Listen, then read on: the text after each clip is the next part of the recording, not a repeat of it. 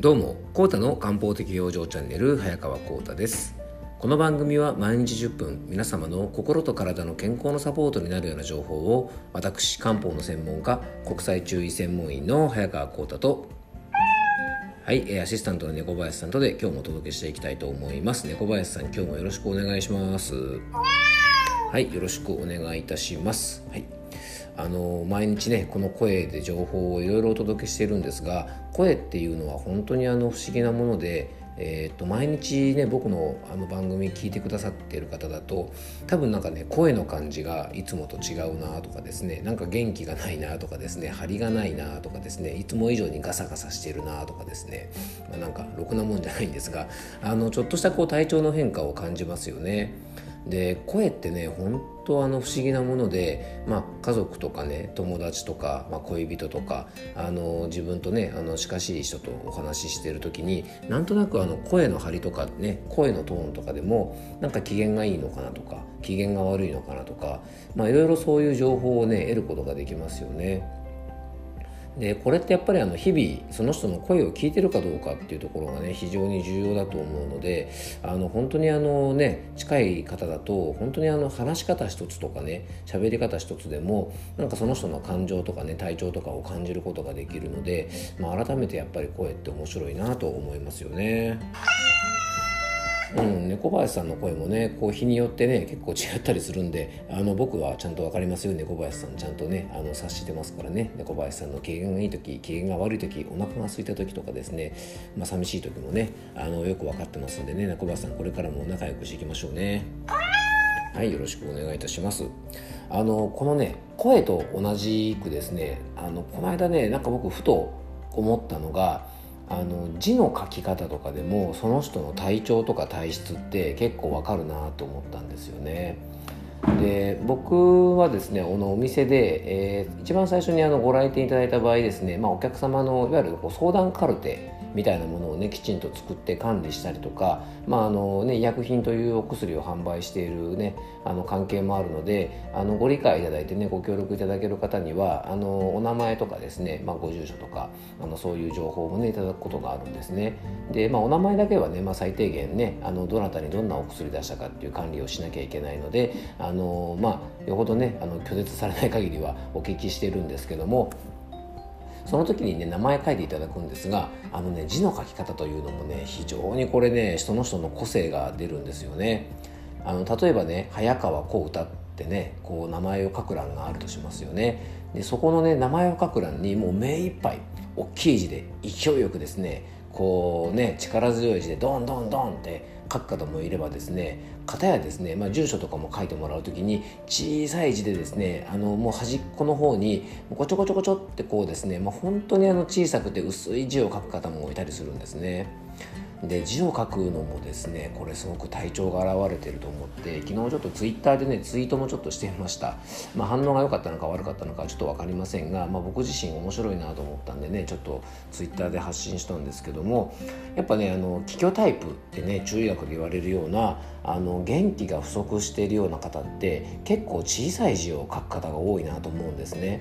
で逆にもうあの体力が充実していてどちらかというとねあの実タイプなんてね中学では言うんですが体力が充実していて、えっとね、不調になる場合は体の中に余計なものを溜め込んだりとか溢れ出たりしてですね不調になるような方は結構大きい字を書いたりすると思うんですね。で僕がねあのそういう傾向があるんですが早くね字を書く。要はねあの字を書くのがすごく早くて汚くてですね。で雑なんですね字がね。あの雑で。でしかも筆圧が高いような人はね結構気の巡りが悪いというかあの結構せっかちな方とか気疲れが溜まってる方とか、まあ、気疲れが溜まってるかどっちかとせっかちかな。気がせいてるタイプとか落ち着きのないような人はですね結構そういうねあの早く書いてちょっと汚い字を書くような傾向があったりするのでなかなかねこういうのもですねその人のなりが分かったりしてですねちょっと面白いななんて思ってるんですよね。あの皆さん字とかはどんな風に書かれてますか？僕ね実はあの字がすごく汚いのがですねまあコンプレックスまではいかないですけど前もこの番組でお話したことあったと思うんですがあの会社員の時にですねサラリーマン時代ですね当時はまだあのなんかその本社とかにいろんなものを申請する時に手書きで申請書を書いてたんですね。でもねその時代はもうパソコン1人1台ノートパソコンねあの支給されててもちろんワードとかでね文章を作ったりするんですがなんか正式な文章というか正式な申請書はなんか手書きとかですねなんか印刷して書類をつけて出さなきゃいけないなんていうことが結構あったもんですから手書きで書くことがね結構多かったんですよね。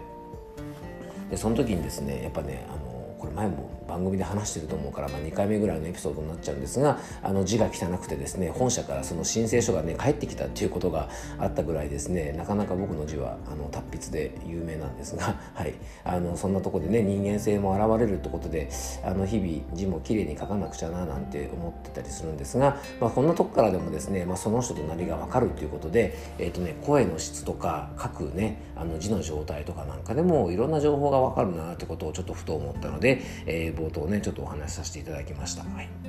で今日はね何のお話ししようかなと思って考えたんですがえっ、ー、とね梅雨入りもしてですね寒暖差もすごく激しくなってきてちょっとね夏風邪についてねちょっとお話ししようかなと思います。はい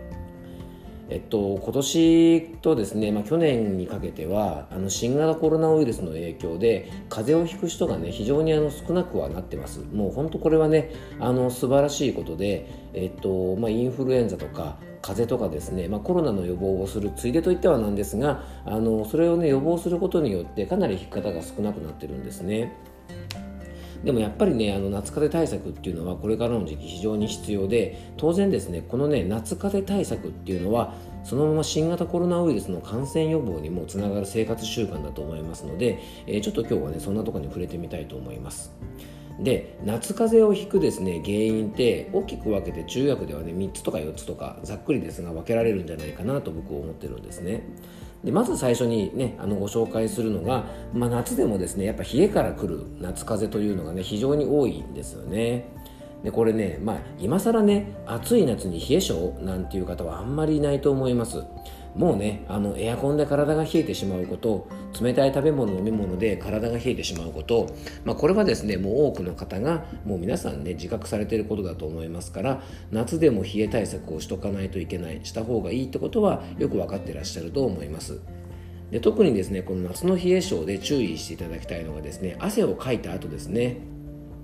よくですねお風呂上がりで汗かいた後とか運動した後に汗かいた後にエアコンとかですね扇風機の風に直接当たってしばらくするとね急に体が冷えてきてハクションって感じでねくしゃみが出ちゃうようなことって結構あると思うんですね。えっとね、暑い夏にですねこの実はね風寒の蛇って言って体を冷やすことがですね結構あるんですがこのね、えっと、汗をかいた後に冷房とか扇風機に当たるとそうなるよっていうのがですね結構分かりやすい状態じゃないかなと思います。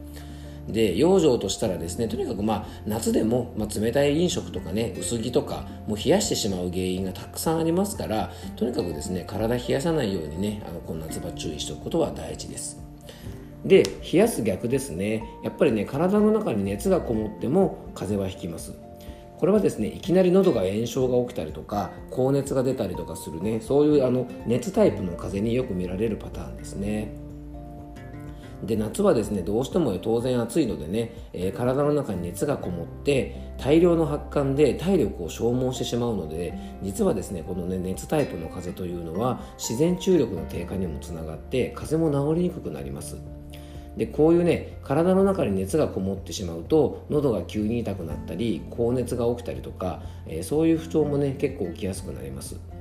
でね体が熱くて冷たい飲み物とかを欲しがってですねこういう時にね冷たいものをガブガブ飲んでしまうとお腹も冷えてですね実は胃腸の弱りにもですね結構つながったりとか夏風邪のねもう一つの症状であるのは結構下痢とか嘔吐とかねあのお腹の風邪なんかも引きやすいのでそういう方はですね是非水分のガブ飲みだけには注意してほしいと思います。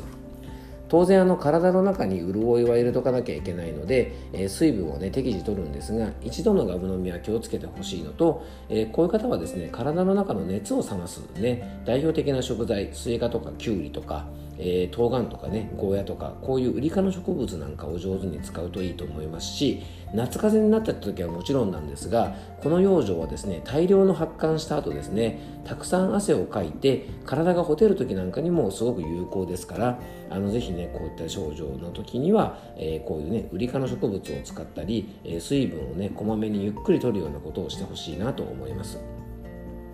あとですね発汗とかね暑さによって体の潤いも消耗してしまうんですね。そうすると皮膚とか粘膜とかも乾燥しやすくなって感染症とか風邪にもなりやすくなります。そういう方はですねとてもおすすめなのが、えー、補陰と言われるですね体の中の潤いをサポートしてくれるようなものですね。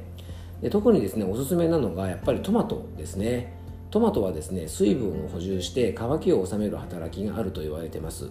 でもともとトマトはですね南米の方がね原産で南米というのはですね、まあ、非常に暑くてねあの体の中に熱がこもるちょっとこう汗をたくさんかいて隠居になりやすいような土地柄じゃないかなと思うので、まあ、そういうところで採れたねトマトなんかは非常にいいですし、まあ、昆布とかわかめとかね海藻類なんかも上手に使うといいと思います。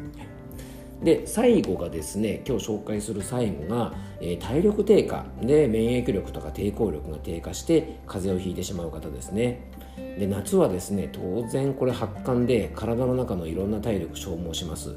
で日々の家事とか育児とか仕事で疲労が蓄積している方とか気疲れが蓄積している方はですね自分が思ってる以上に日頃の疲れが取りにくくてですね病気を治す力これ自然注力というものが非常に低下しやすくなりますでこういう方はですね食欲が低下していることも多いので、えー、食用上ではですね夏に不足しがちなタンパク質なんかをしっかりと補給することを意識するといいと思いますあの食欲ってね非常に大事で、えっと、目の前にご飯出されればまあ食べれるんだけども食べたいっていうねこう意欲お腹が空かないっていうのはですね結構皆さんが思ってる以上に体の弱りのサインですからあのぜひ気をつけてください。できるだけねあの食欲がない時でも食べれる食べ食べようと思えば食べれるというのはですねそれはある意味も食べても大丈夫な状態ですからでもねあのお腹いっぱいまで食べるとこういう方はですね胃もたれしますから8分目ぐらいでいいので、えー、こまめにねあの食事なんかも補給するといいと思います。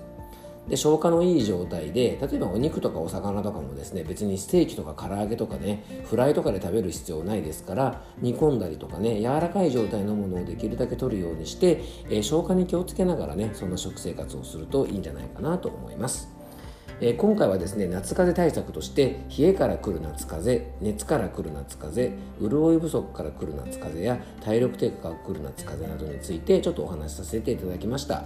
えー、この養生はですね夏風邪だけではなくていろんなこれからねこの時期に起こる不調の予防にもつながりますから要はね出口が違うだけで、まあ、風邪なのかね皮膚なのかえー、それともメンタルなのかっていうところでねそれぞれいろんなところに不調が出てきますから、えー、ぜひですねこのこれから暑くなる時期体調を崩さないように、えー、今日の養生を活用していただけたらと思います。